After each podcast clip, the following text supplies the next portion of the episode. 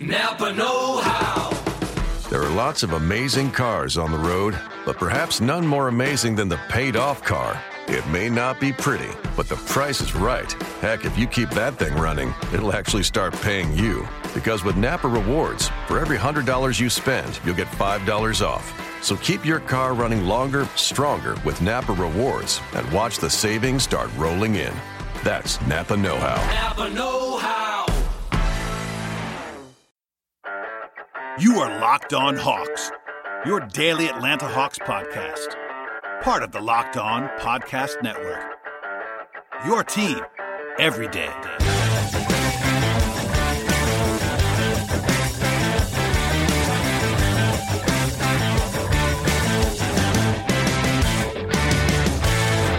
Hello, friends, and welcome to episode 136 of the Locked On Hawks podcast. I am your host, Brad Rowland, uh, coming to you live on this Tuesday evening. Uh, this is the Wednesday show, of course, and uh, first time in a while we've not been in a, in a basketball arena when when recording the podcast. But uh, that does not mean that this episode is any less special, as there's plenty to get to on today's show between some audio from Quin Snyder, uh, look at the power rankings uh, across the across the league, across a couple of websites, really not even a couple, more than more than a few websites that, that do power rankings. I want to check in and just see what, what the perception of the Hawks is right now, as well as some talk about Kent Bazemore and your mailbag questions questions on today's episode. But before we get into that, I do want to play this audio from Quin Snyder, of course, the Utah Jazz head coach, a former assistant under Mike Budenholzer. Uh, he was asked prior to the game on Monday evening about just kind of how the Hawks were different from last year to this year in terms of uh, just kind of personnel change and all those things. And of course, Quin's now been gone for a couple of years, but uh, he's familiar with a lot of the main players including, of course, Budenholzer and Paul Millsap and Dennis Schroeder and guys that he was around when he was on the bench here. So I thought it was a good good insight in terms of uh, an, an, outsider that's also sort of an insider in uh, evaluating the Hawks. So uh, here's what Quin had to say about the Hawks and how they stack up versus last year. I think philosophically, at the core, they defend um, and they share the ball. So I mean that that's the, the you know the hallmark of a, of a, of a great program. And, know, in, in whatever the personnel is, and there's always variances in the personnel and, and differences, and um, that they play the same way and they believe in the same thing. So um, they're obviously a different team. You know, when you Al Horford versus Dwight Howard, and you know Dennis is, you know, it's his team now at the point, um, and then Kyle most recently. So, um, but Paul's been to me, you know, the engine on a lot of levels as far as his ability to to impact the game so many ways. I don't think he gets enough credit um, for the kind of defender he is. Um, I think he's one of the best defenders in the league at his position, and he's versatile. He can guard multiple positions. When I saw him this morning, I hit him on the back, and I thought I was going to miss cement. Um, he's a special player. I think he anchors them in a lot of ways. But, you know, they know who they are. They're a team with an identity, and the identity may be a little bit different, but it still involves defending. It still involves sharing the ball. Of course, it should be noted that uh, Quin and Bud are friends, and obviously he's probably a little bit more likely to give a positive feedback, but a lot of positives in there in terms of what his thoughts are on the Hawks, the fact that they defend, that they share the ball together. Uh, two things that I've always praised Budenholzer for, especially during his time in Atlanta. The defense has been uh, sort of up and down the season. On the whole, it's been quite good uh, versus the rest of the league. Uh, sharing the ball is uh, sort of something that's kind of gone down a little bit under this year's regime with Schroeder and Howard, and just not quite as free flowing as they were in years past. That Even Hardaway Jr. guys like that, but uh, still a relatively a uh, good passing team when compared to others around the league. They are very different, as Quin said there, um, and I've talked about that quite a few times on the podcast. It's not really re- not really worth rehashing here, but um, you know, I thought it was just interesting insight from a very very smart basketball mind and a guy who's done a great job in Utah. So worth talking about there, and of course, Paul Millsap love is not not unexpected. You know, the coaches love Paul Millsap, something that uh, was not a surprise to me that he was uh, named an All Star by the coaches vote, just because Paul is uh, a guy that every coach wants to have on, on, on their team, essentially, just because the fact that he's he defends so well, he does all the little things right with with very little ego, all those things. So uh, shout out to Paul Millsap, Quin Snyder for uh, doing doing that, talking a little bit about those guys and uh, all of that stuff. So uh, ne- next thing on the, on the, agenda for the day is actually uh, to go through the power rankings as I teased a moment ago. Um, I've not done this really this year just because I don't really think this is terribly valuable, but a couple people had asked me to kind of weigh in on this, so I wanted to go through the list. Most of these power rankings, as you might be familiar, drop on Monday morning. Um, that's sort of the the run in the mill sort of standard power rankings model is to run them on Monday kick off the rest of the week. So uh, most of these came out before the drubbing at the hands of the Utah Jazz on Monday night, so that's worth noting. But uh, ESPN has the Hawks at number seven. That's Mark Stein uh, doing that ranking. Uh, both Sports Illustrated and Bleacher, Bleacher Report have the Hawks at number 8 overall, uh, CBS Sports number 10 overall, Fox Sports uh, number 12 overall, NBA.com number 15 overall, and I can actually give you a little bit of an insight. Uh, I do the Dime Magazine Power Rankings on, on Wednesday, and they will be coming out uh, just as you're listening to this podcast, most likely, and I have the Hawks at number 13 in my my own personal power rankings that are going up this morning as you're listening to this. you know, in general, I think the Hawks are the fifth best team in the Eastern Conference right now, trailing the Cavs, the Celtics, the Wizards, and the Raptors in some order. I do think that the Hawks are better than Indiana, despite the fact that the Pacers have won seven in a row as I record this. Uh, Indiana has been very hot recently, but I'm going to take the cautious approach there and a team that I don't really believe in with the Pacers. And uh, I would have picked uh, the Hornets over the Hawks, you know, a couple months ago, even a couple weeks ago, maybe. But uh, the Charlotte's really been sort of in a tailspin recently, so I would still, I would definitely lean in the Atlanta direction there. Um, so you know, it's not not a shot at any, anybody there in terms of the Hawks, and I, I do think that this would be much more of a uh, competitive series against a team like Toronto than a lot of people might might think. Uh, the Raptors are a team that actually matches up pretty well against the, um, sorry, the Hawks match up pretty well against the Raptors, I should say and the fact that they could take DeMar DeRozan away with Thabo Sefolosha in a long series, et cetera, et cetera, without getting too deep into that. Um, I think that I would have the Hawks fifth, and that that's not a big shot at the Hawks. That's higher than I would have picked them coming into the year, and they've obviously been playing uh, well in the aggregate. Although I will say, you know, coming in, I, I talked about this a little bit on Twitter on uh, on Tuesday, but the Hawks' last five losses, four of them have been 23 points or more, and the fifth was a 10 point home loss to the Clippers without Blake Griffin and Chris Paul. So when it's bad, it's very, very bad for the Hawks. When it's good, it's very good usually. And we saw that, you know, in the fourth quarter against Houston and a couple of other times recently. But uh, just a, a very, uh, very inexperienced, not, not even experienced, inconsistent team. It's one of those things where the Hawks are uh, just sort of a mystery right now. Even after 50 plus games or so, uh, there's not a whole lot that we absolutely know about this Atlanta Hawks team. And that makes things uh, both interesting and uh, a little bit I don't know. it's a little bit of foreshadowing just of a potential doom and potential uh, greatness, et cetera, et cetera, down the line. So a lot to talk about in the coming day, in the coming days there. Uh, one guy I want to talk about a little bit on today's show, uh, sort of unprompted, is Kent Bazemore. Uh, we've not been talking extensively about Baze in recent days. Uh, obviously, he was a big topic of conversation early in the season just because of how bad he was, frankly, and that was something that we did not uh, really beat around the bush with. Uh, Bazemore, I, I, long, I long have said, is better than that player that we saw that first month or two of the year, and the numbers are starting to come around a little bit on Baze. he's now up to 40% shooting for the for the season, which is not nothing great by any means, but much much better than he was early on in the year. Also, 33% from three, um, which is uh, not not again not great, but uh, at least reasonable. Whereas he was somewhere in the mid to high 20s most of the early part of the season. His PER, PER is up to 11.3 on the year still below average, but uh, far better than it was when in, in the single digits early on. Uh, his assist rate uh, actually is way up um, this season versus previous years. His rebound rate is down. Um, that's not a surprise because uh, Dwight Howard sucks up a lot of the oxygen there. He's really kind of killed the rebound rates for a lot of players on the Hawks team just by the fact that he's so, so good on the glass. Um, his turnover rate actually is down for Bazemore this season versus previous years, which is encouraging. And with his usage rate, I actually think a lot of people think that Kent's been trying to do more more on the offensive end of the court, and it's felt that way at times this year. But his usage rate is actually uh, about flat from last season, so worth noting there a little bit. Uh, in recent days, he uh, Kent shot 46% from the floor and 42% from three in the 19 games since the calendar flipped to 2017. Uh, that's a little bit higher than you would expect him uh, from him on both counts, I would say, especially from three point range. There's some regression in the mean there in the best possible way from Bazemore, but uh, quietly he's been quite quite solid and quite decent over the last you know month and a half, two months.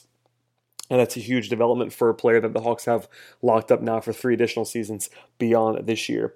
Um, he still has a, a minus 1.6 net rating for the season in terms of uh, his personal net rating, uh, but that, that, number was point was was a plus 3.5 in January. And uh, again, the Hawks are playing better with Bazemore on the court than they were early on in the year, and that's just worth sort of catching up on that because uh, I, I, wanted to spend at least maybe not equal time, but at least uh, some time spent on, on Bazemore playing better basketball now than he was early on the season, just because of the fact that that's sort of been gone unnoticed. It's always easier to uh, pour on sort of the negativity with a guy in terms of uh, right after the fact, uh, right after signing a massive contract as as Bazemore did, but uh, he's now playing uh, much more solid basketball, and that is a positive thing for the future when you're talking about the Hawks and their cap sheet.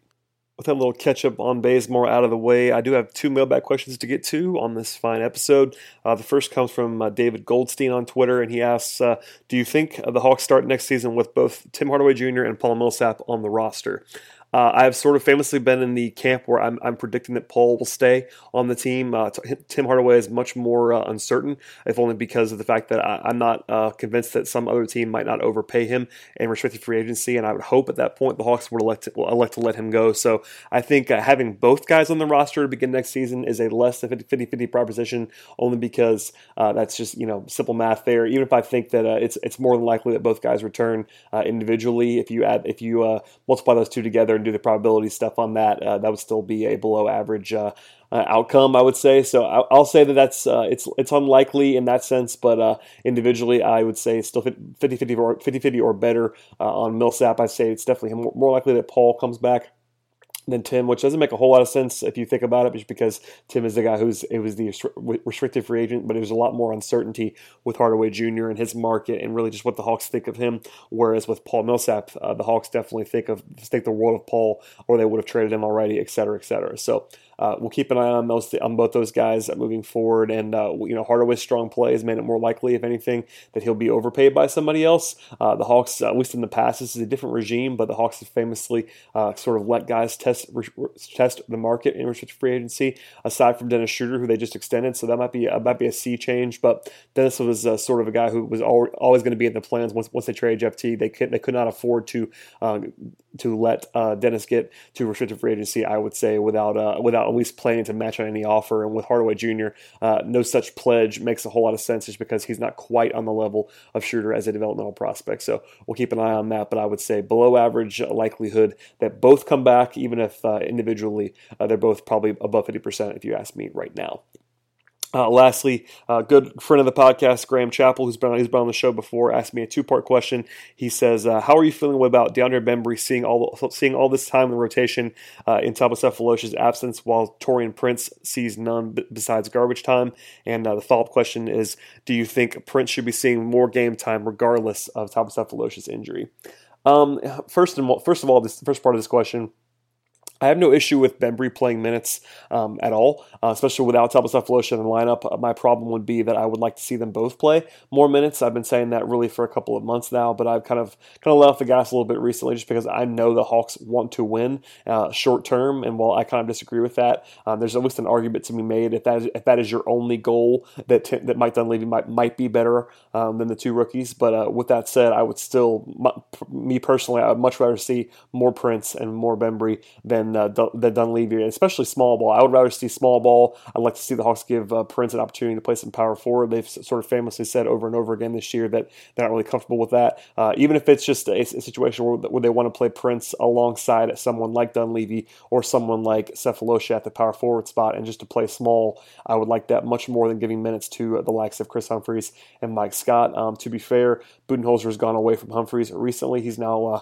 basically DNP'd, uh, at least in, in terms of the rotation in a couple of games in a row, which is encouraging in my opinion. But it also did not give uh, Prince any more any more time. So uh, I'm a little bit discouraged in the fact that uh, the Hawks have uh, apparently decided recently that Bembry is the superior player right now between the two.